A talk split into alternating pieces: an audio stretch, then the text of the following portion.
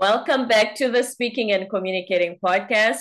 I am your host, Roberta. If you are looking to improve your communication skills, both professionally and personally, this is the podcast you should be tuning into.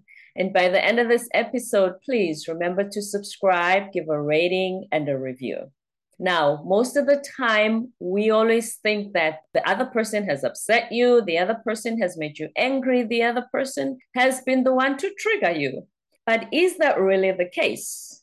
My guest today, Carissa Karban, who is a leadership consultant and coach, is here to talk to us about inner work and what you can do to empower yourself in how you handle situations, in how you can become a better leader and a better human being overall. And before I go any further, please help me welcome Carissa. Hi, Carissa.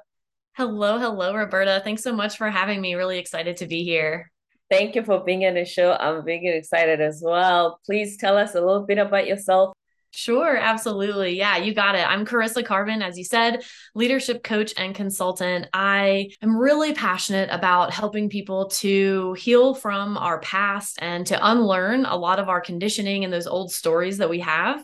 Because I really believe that as each person comes home to themselves and remembers the magic inside of them, then we can change the world. The magic inside of us. Remember when we were kids and all the things we were excited about. The world is your oyster, and this is what gets me going. We were carefree. Where and when do we start losing that? Mm, very early on, unfortunately. We've seen studies of kids as young as three who are starting to pick up on social cues, dynamics about what's acceptable behavior, what's unacceptable behavior. It has to do with the compliments that we give young kids, thinking about the way we compliment young boys versus young girls. We start to really internalize, okay, this is what's happening, and here's how I succeed in the world around me. Starts very early on we are sponges you know i'm sure if anybody has made a mistake saying something inappropriate around a kid and that kid immediately picks up on it and starts repeating it much to our chagrin we say kids say the darndest things right we are sponges. So we're constantly looking for those cues and those signals about how do I get love? How do I belong here? And what is acceptable? And how do I not become ostracized by my community, essentially? The basic human needs of feeling seen, heard, validated. You've got it. That's where we attach everything that we experience. Absolutely. The hard part, right, is that as children, we don't have the cognitive ability to understand the complexity of the people we're interacting with or the world around us. So the stories that we internalize about who we are, our place in the world, those stories are created by young children. And mm-hmm. so we say, for instance, okay, I was always rewarded for getting A's on my report card. Well, as a child, unfortunately, if we get only those types of signals about performance and achievement, then we internalize a belief that I must perform, I must achieve in order to get love. So then we become adults who are hyper focused on achieving, going. We don't slow down. We have to earn without realizing it's because we have created a subconscious belief that our achievement makes us worthy of love or it will earn us love. And so that story created by a four or five year old that gets written into our subconscious now gets played out as an adult and how we show up at work or in any other domain in our lives. Is that why we bought into the idea of in order to be successful and happy, get the house, the husband, the dog, the picket fence, the car, the vacation to the islands? Is that why we buy into that? Because that's the do good and be rewarded mentality we adopted as kids? That's definitely a symptom of the conditioning, right? As we zoom out and we think about the system we live in, mm-hmm. we are conditioned to believe there's a one size fits all approach to happiness. And so those are the signals that we pick up, right? Oh, you have to do well in school. You have to do sports. You have to participate in extracurriculars. We don't have time for playing, for imagination, right? We have to get to work really hard. And that's where we start to lose that. We start to, okay, if I want to belong in this society, in this construct, mm-hmm. I have to show up a certain way. I have to do certain things because we're taught that fitting in is what's most important. And that is very different than feeling a sense of belonging. But aren't we tribal by nature? Don't we want to be part of the tribe and not feel alone? Because that's what we say as well. The reason people are afraid of public speaking. You feel like you're alone and the tribe is looking at you. it totally. like such yeah, a lonely are, place. Yes. Yeah. We're wired for connection. You know, you think about when we were back in the savannah hunters and gatherers right we as human beings we are not the fastest we're not the strongest we don't have the sharpest teeth we don't have the sharpest talons so it's really our ability to connect with one another to communicate and collaborate in that community that tribe setting that gives us our evolutionary advantage and so for us because of how weak physically we are against predators if we were caught alone or if we got pushed out of our group and we were on our own, that meant almost certain death by predators.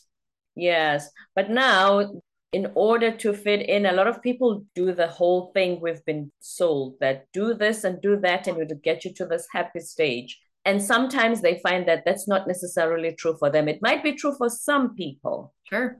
What has been your experience regarding that? Yeah, you know, Roberta, it's so funny. I was very much, I like to say, plugged into the Matrix. Uh, for anyone who knows that old movie, I love mm. the metaphor of really being plugged into the system versus being unplugged and being autonomous, thinking for ourselves.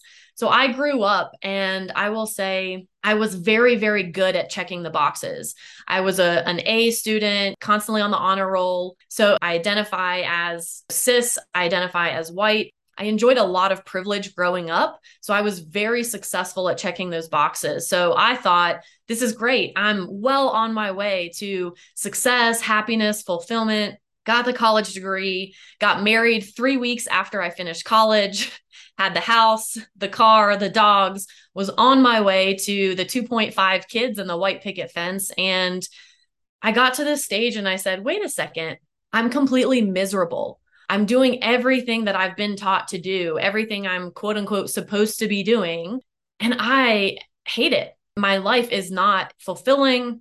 I feel like there's something wrong with me. And my husband agreed that there was something wrong with me because, in his mind, he was on that track and that was good. And that, that was exactly what worked for him. So, to your point, that path does work for some people. It was working for him and it was not working for me. So, that was really a turning mm. point for me where I said, wait a second, maybe, just maybe, it's not me that's wrong. It's not me that's broken. Maybe it's the message. Maybe it's what I've been sold. Maybe that just doesn't work for me. So I started to go inward and I started to get really curious about what is it that brings me joy? What is it that fulfills me? What is it I want to be doing with my life?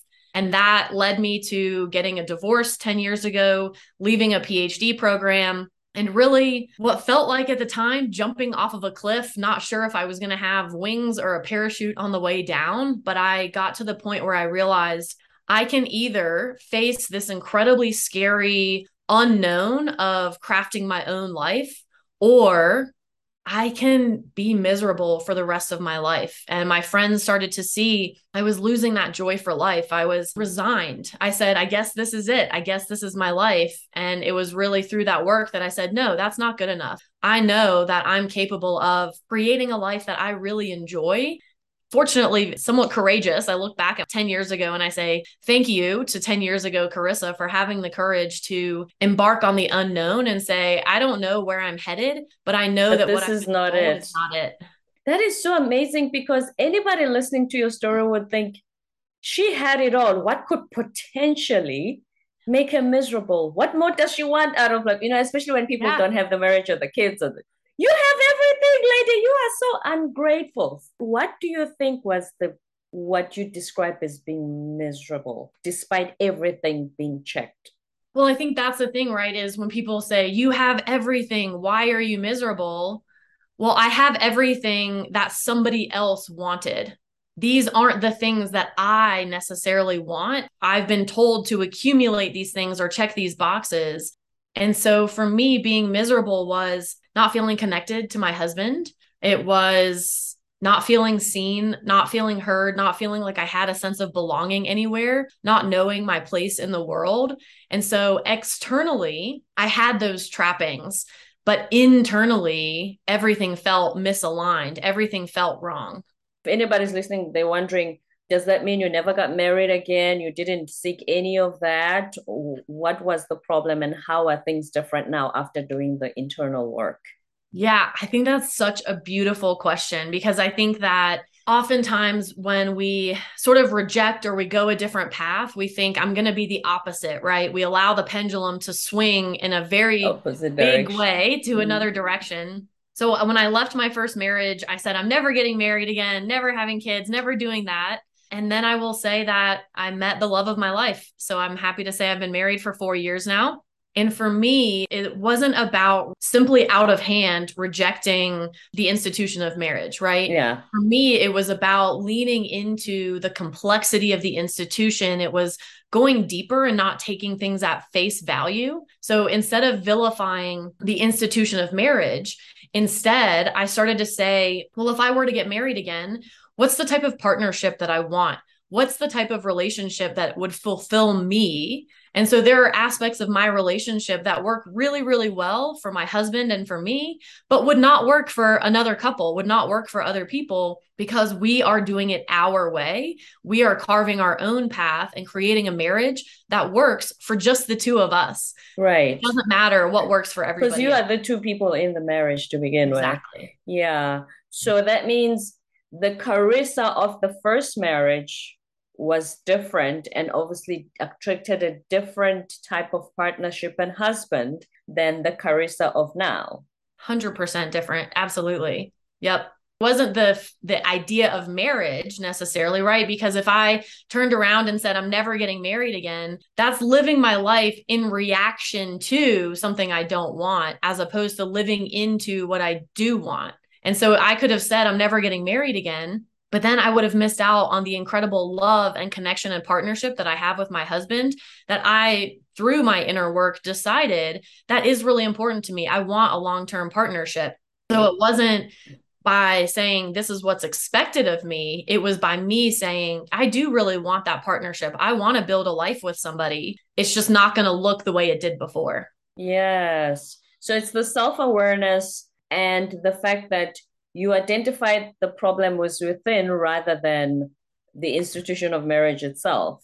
You know, I think there are a lot of external problems. So I'll say not everything is internal, right? Because mm-hmm. I think mm-hmm. that just the very notion that there is a one size fits all, you know, this whole message that we've been sold is built on a system of control. As we think about a hierarchical, patriarchal society, it's all about top down. It's about empowering the people at the top and essentially using the people below them to feed their wealth, their power, their happiness, as opposed to creating an egalitarian society where every single human being has the opportunity to find love, happiness, fulfillment, partnership, all of those things. Mm. So our system is based on control.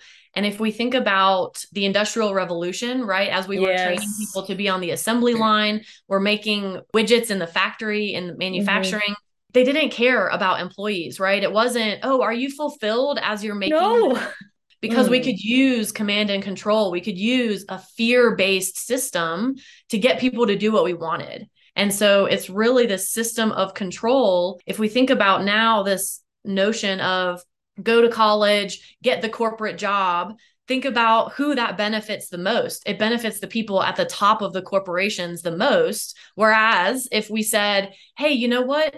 Go inward, find what brings you joy, do whatever it is that fulfills you. Mm-hmm. Now we see the emergence of the gig economy where people are doing freelance work, doing odd jobs. It's really just about getting enough money in order to support the lifestyle that people want.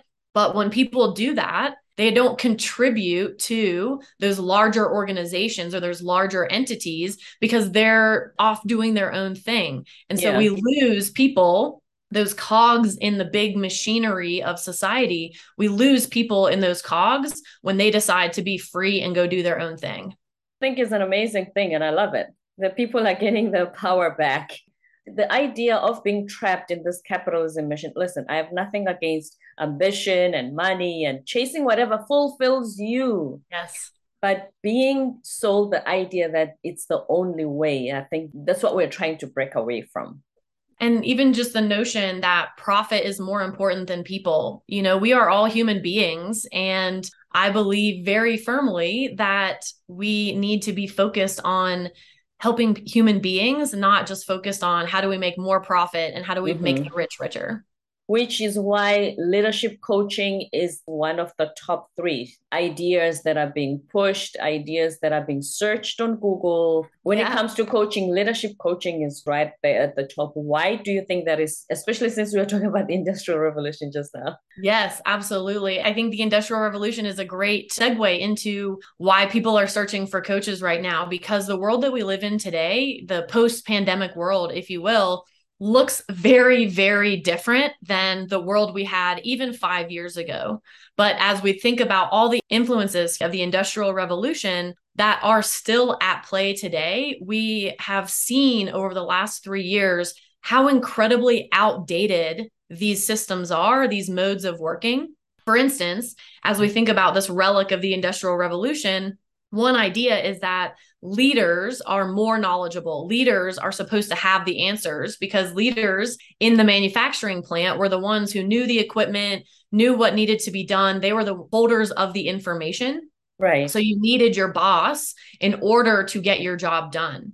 Today, our environment doesn't look anything like that. We live in a world where bosses typically can't see their employees. We can't look over your shoulder to monitor the work that you're doing. So we have to create a lot of trust that people can be autonomous, they can get their work done. And that's where my style of leadership coaching comes in. Where if I get promoted into a leadership position and I think I'm supposed to have all the answers, then I might get triggered or threatened when a new employee on my team pitches a new idea. If I've been taught that managers are supposed to have all the answers. So that's where the internal work comes in. Instead of saying, to your point earlier, of you made me, oh, you made me upset, you made me angry, so I'm going to shut down your idea, I'm going to control your behaviors, mm-hmm. instead of saying, huh, that's really interesting. I wonder why I got so upset when my new employee pitched a new idea in our team meeting. I wonder what's upsetting me about that. It seemed like a really good idea. And as we go deeper, as we unpack, what's going on, we say, oh, it's because I have a story in my head that I believe that leaders are supposed to have all the answers. So instead of shutting down the new idea, now I can say, well, is that a story that I want to hold on to in the world that we live in today? No, things are ambiguous, things are complex. It's impossible for a leader to have all of the answers. So instead, I'm going to now reorient my internal belief system. Next time an employee shares a new idea in the team meeting, now we can celebrate that idea because we're no longer feeling threatened or triggered by that old story. Yes. If they bring a new idea, because remember, if you're a leader, you, you have quite a few people reporting to you, especially if they do it in front of their other colleagues. Sure. It's a huge attack on your ego. And that's why sometimes things get shut down. Exactly, exactly. Mm. However, if I've done that internal work to say, you know what, I want to be the sort of leader who celebrates new ideas, who goes out of my way to connect with someone who comes from a different background, right? We think about diversity and one of the phrases that I think is so funny is we hire for diversity and then we fire because we're not all the same. it's so powerful because, okay, we have a, an imperative, right? Where we need to go out, hire diverse candidates. But if as a leader, I'm not going inward to say, what are my biases? What are my beliefs about certain groups of people? How do I challenge the assumptions that I'm holding, even if it's based on statistics or your own lived experience? Or the news. Exactly. Oh gosh, that's the worst. I don't think we should base anything off of the news. even if we look at our own lived experience, right? If we think mm-hmm. about in the world of data, our lived experience is a sample size of only one person. So it's really about looking at other people's experiences, collecting data, challenging our own assumptions so that when we do hire that diverse candidate, mm-hmm. we're not constantly frustrated. You know, if you come to a one on one with me, for instance, and you're chit chatting about your weekend, your family life, you're telling me who you are as a person, but I have this notion as a manager that everything needs to be focused on work. Work. I might work. be frustrated with you. I might say, I don't think Roberta's really dedicated to work because every time we have a one on one, she just wants to chit chat and talk about her family. In that case, it's not that you're wrong, Roberta, for wanting to talk about your family. And in some industries, in some cases, the leader is not wrong for wanting to focus only on work, but it's really about the neutrality of both existences and saying, okay, it's not that you're wrong and I'm right, or you're right and I'm wrong. It's there's a difference here. There's a, a cultural gap or an expectation gap, whatever it is. So let's look at that gap and figure out how we can close it so mm-hmm. you and I can connect and work effectively together rather than me saying, well, I really wanted to hire someone from a diverse background, but they're just not fitting in. So I need to push them out of the company now. Speaking of culture, isn't that what where workplace culture comes in? Because if we're going to have all these diverse employees in our team, what are the practicalities of being able to accommodate everyone? So, how do we create a workplace culture that we will adapt to while also taking that into account? It sounds like very murky waters and very complicated. Yeah, I mean, workplace culture is incredibly complex, and I believe mm-hmm. that that is often what gets us in trouble. Is we tend to oversimplify. The workplace culture is incredibly complex, mm-hmm. and when mm-hmm. we try to say okay, we want to hire someone who fits in, right? We want cultural yeah. fit. Well, here we're just oversimplifying. And what we're essentially saying is, I want someone who makes me comfortable. I don't want someone who challenges me, who pushes me out of my comfort zone. If I'm hiring someone who fits in already, that mm-hmm. means I'm hiring for the status quo. I'm hiring to stay in my comfort zone. Whereas if I say I really want people who contribute to the culture as opposed to fitting in, then we're thinking intentionally about what skills do we need? What do we not have in our team that would make us more well rounded? Where are our obstruction points? What are we not seeing? Well, if everybody looks the same and has had the same experience, probably not going to be able to see around that corner but it's very complex because this is where I believe that encouraging people, guiding people, helping people to go inward is really important because in that culture creation here, now I can say I'm intentionally going to hire someone who I know is probably going to challenge me. They're going to push me out of my comfort zone a little bit, but my priority is not comfort. My priority is connection. My priority is contribution. My priority is business impact at mm. the end of mm. the day. And so it's really about what are we prioritizing, comfort or growth? Which then brings us to the fact that one, since the pandemic, a lot of businesses are now global. There's a lot of Zoom meetings, mm. and everybody's talking about Zoom etiquette and digital empathy and trying to understand each other with all these nuances just coming in in the last two years. How do we navigate that? Go inward. yes, again. I'm, I'm, nothing if not consistent in my messaging. So here's what I'll say to that, right? Mm-hmm. When the world outside of us is accelerating in complexity, only becoming more and more complex every single day. We live in a society that prioritizes the external experience. So most of us have not been given the tools, have not been guided on how to go inward so, our view of ourselves and our own internal world is oversimplified.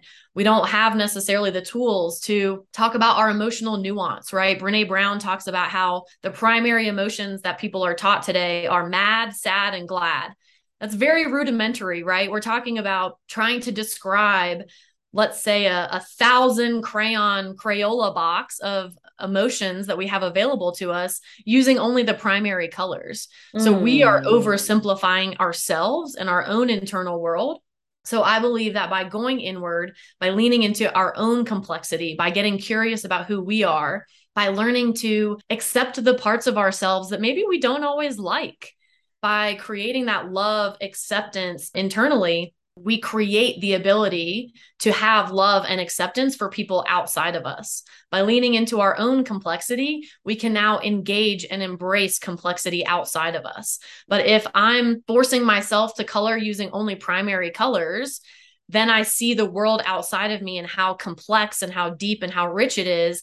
I'm going to be overwhelmed and I'm probably, frankly, going to be terrified of that world and how complex it is because I haven't leaned into my own complexity yet go inward because everything then becomes how you internalize the experiences and how you're going to respond to them and how you take the power back. Because I think a lot of the time when we say, Oh, Carissa upset me, my mom did this, my colleague made me upset, it's always the external telling me how to respond or telling me what my life experience is supposed to be. Yes, exactly. And when we do that, when we say, you made me angry, Roberta, right? There's a degree here where I don't have to take responsibility. So that makes it easy. That makes me want to blame you because if it's your fault, then it's not my fault. Of course.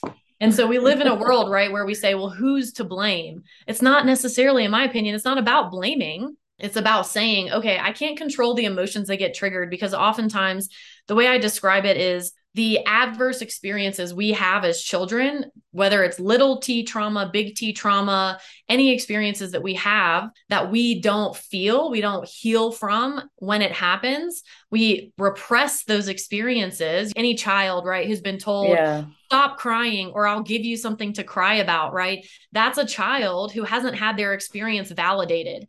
So, in that moment, let's say, especially a little boy who is mm-hmm. crying mm-hmm. receives the message, stop crying, boys don't cry. Oh, so now that little boy has created a belief I'm not a man if I cry, if I show emotional vulnerability, I'm not a man. So they repress all of those experiences. And what I say is that's what becomes calcified into our buttons. So when someone pushes a button, right? So in that example, mm. carrying that example along, if that little boy becomes a man and let's say he gets triggered emotionally and before he knows it, a tear slips out of his eye, but he has that belief still that showing emotion Boys is not manly then he's probably going to blame the person that triggered the emotion and the tear instead of rewriting that story and rewriting that belief. So it feels good to say, You made me angry. You're the reason I'm not showing up like a man right now. It's your fault. But as we go inward, there's definitely a heavy degree of responsibility that takes place. And it's incredibly empowering to take back that power to say, you know what? I've had an emotion that's been triggered, but you don't get to say how I respond. You don't get to control how I show up in this moment. I get to choose that. For me, that's been incredibly powering. It's been life changing. Mm-hmm. So that means when the leaders we report to at work, if they say, you made me angry because you didn't submit the report on time, they are giving the power first to the subordinates and they haven't taken the time to realize what their power is in the situation and that they can respond differently.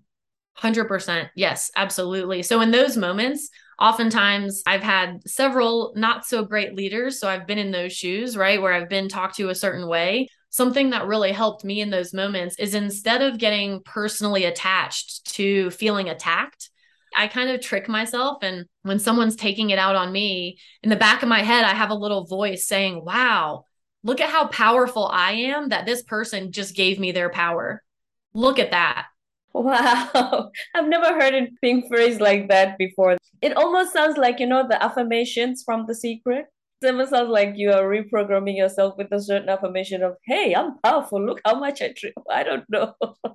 to a certain extent, yes. You know, I think, and that's where so much of it for me is going below the surface, going into the complexity of it. Because if someone listening were to just say, oh, I'm going to do that now, I'm going to use that trick. Mm and they just say it a bunch of times, but they don't actually believe it, they're not connected to the belief behind it, mm. then just saying it isn't going to change the experience. If I say, oh, this person just gave me their power, I'm powerful, but I still have a lot of beliefs running in the background that I'm not worthy, I'm not powerful, you know, I have to perform whatever it is. Then just layering a new message on top is not going to change everything that's running in the background.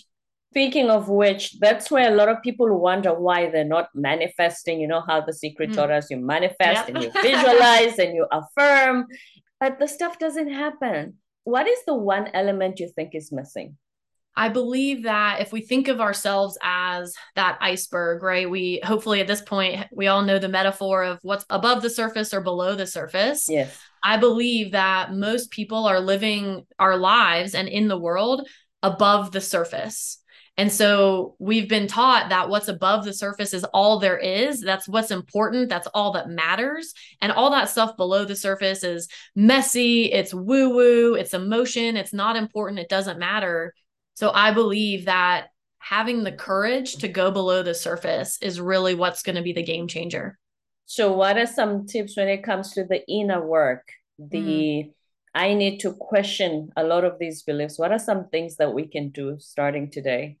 Great question, Roberta. I think there are so many things, right, that mm-hmm. we can do. There are, of course, books out there, right? I mentioned Brene Brown. I love Brene Brown's work on shame and vulnerability. All of mm-hmm. her books are incredible. So I think education, right, is definitely a first step that we can take because we don't know what we don't know. That's so true. starting to lean into some of those books, starting to gather information and educate ourselves. But then I think getting curious you know, next time we get triggered or next time someone challenges a belief of ours, instead of just defending the belief, being able to get curious and say, why is it that I believe that? Where was I taught to believe that? Who benefits from me believing this? You know, getting curious and starting to play with the belief instead of just running the program on autopilot, if you will, and just reacting as we normally do. If we can mm. interrupt it and say, well, wait a second, I want to get a little curious. I want to know more. Why do I believe this? Where did it come from? And is this serving me? Is this how I want to show up? Is this how I want to continue to believe? So, those are some very quick tips. Uh, I think journaling is a great practice, right? Just yes. giving ourselves the opportunity to explore our inner world by ourselves because if we're talking to other people it's really hard to oftentimes be completely vulnerable be raw be open because we're worried what the other person's going to think of us or what they're going to say. Mm-hmm. but as we start to get curious as we start to just explore the depths of who we are and say wow there's so much more here that i haven't explored then that's where we can also lean into things like coaching right or therapy. mm-hmm depending on where we're stuck, depending on what happened to us as kids, having that support, having another person, especially someone who has the tools, hopefully has done the work themselves. If you hire a coach who has never worked with their own coach, run away, right? That's, coach that's not as a coach. Coaches need coaches. Getting curious about ourselves and then looking for support. You know, a group coaching program, one-on-one coaching. There are so many people out there who are really doing this work and showing up in service of others because mm-hmm. we've seen the transformational capability of doing this work in our own lives in the lives of others. I can say 10 years ago when I left my first marriage, I was miserable. And now I'm happier than I ever thought I could be. Wow. That is amazing. Just one last example before we wrap up. Do you have a, a leader that you coached who actually said, because of the work you did with them, what is the one awareness you brought them to? Oh my gosh. So, one story that immediately comes to mind is mm-hmm was working with a leader and she was getting really attached to this promotion. She wanted this promotion, had been told she was qualified, was really excited about it. And then come promotion time, she didn't get the promotion. So as we were doing that work together, she was frustrated with her leader, upset about the situation. And we started doing some work about her attachment to the promotion. Mm-hmm. And as we did some work together, she was able to create distance between herself and that decision because what she realized was that she was attaching her identity. So it wasn't just a mm. job at that point. She was identifying with the job title, with the status, with the salary of that position. She was saying, I am that position and getting really identified with it. So as we started to create that distance, and she realized, okay, it would be great to have that job, but I am not that job. Mm. She said that was completely life changing for her because she was able to really create some distance and become less attached to all of the attachments in her life that influenced her identity. So, whether it's her religious belief, whether it's her racial identity, starting to look at that and say that is part of me but that is not me. Who i am. Right exactly. Because while we introduce ourselves we don't just say i am carissa Karban. That's it. As in that is full stop enough sufficient done. The leadership consultant the leadership coach this that. The titles are what we've come to believe. That's what makes us who we are or even beyond that, right? I could say, I'm Carissa. I'm silly. I'm fun. I'm loving. Oh, we don't. I'm empathetic. We don't say that. No. We say, I am. And then we fill in all the roles. I'm a sister, a wife. Yeah. You know, we always speak to those roles instead of, but who are we really? the internal ones, which, funny enough, is the soft skills that companies are now looking for since they're more human and people driven. And those are the things we never mention when we talk about ourselves. Yep, absolutely. And you know, so many people think hard skills are good, soft skills are not great, but we need both, right? Yeah. We live in a world of duality. We need the hard skills, we need to drive the business, and we need to be able to relax from our masculine into our feminine. We need to be able to feel, we need to be able to connect with one another. We need both. We certainly need both. One last tip, Carissa, before we wrap up. What can you tell us about the inward work? It's so worth it. It can be uncomfortable. It can be challenging. It can bring up a lot of old things that we didn't want to think about, we didn't want to feel and heal from. But coming on the other side of a lot of this work, I'm never done. There's no finish line by any means. But having been through what I've been through, I can definitively say it's absolutely worth it. Because here's the thing, right? Mm-hmm. The way that we're living, we're essentially creating the definition of insanity where we're doing the same thing over and over and expecting different results, right? Mm-hmm. So here's my challenge, my invitation to anybody listening is what have you got to lose? Clearly what we're doing isn't working, so why not try it? Try going inward, just try it. What have you got to lose? I know, and it's so scary for so many people. Whatever they think, the horror story they tell themselves is when it comes to going inward. It just seems like it's such a scary idea. But like you said, it is certainly worth it. Thank you so much, Carissa. This has been a wonderful conversation. Thank you for being on the show today. Oh, thanks, Roberta. Really, really appreciate your time. Thanks, everyone, for listening. This has been an absolute pleasure. Really appreciate it. And before you go, please tell us where to find you on the socials.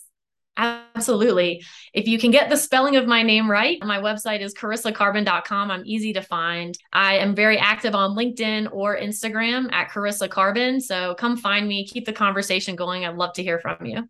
Excellent. Carissa Karban, the leadership coach and consultant based in Denver, was here to remind us how important and actually crucial it is to do the inner work, whether personally or professionally.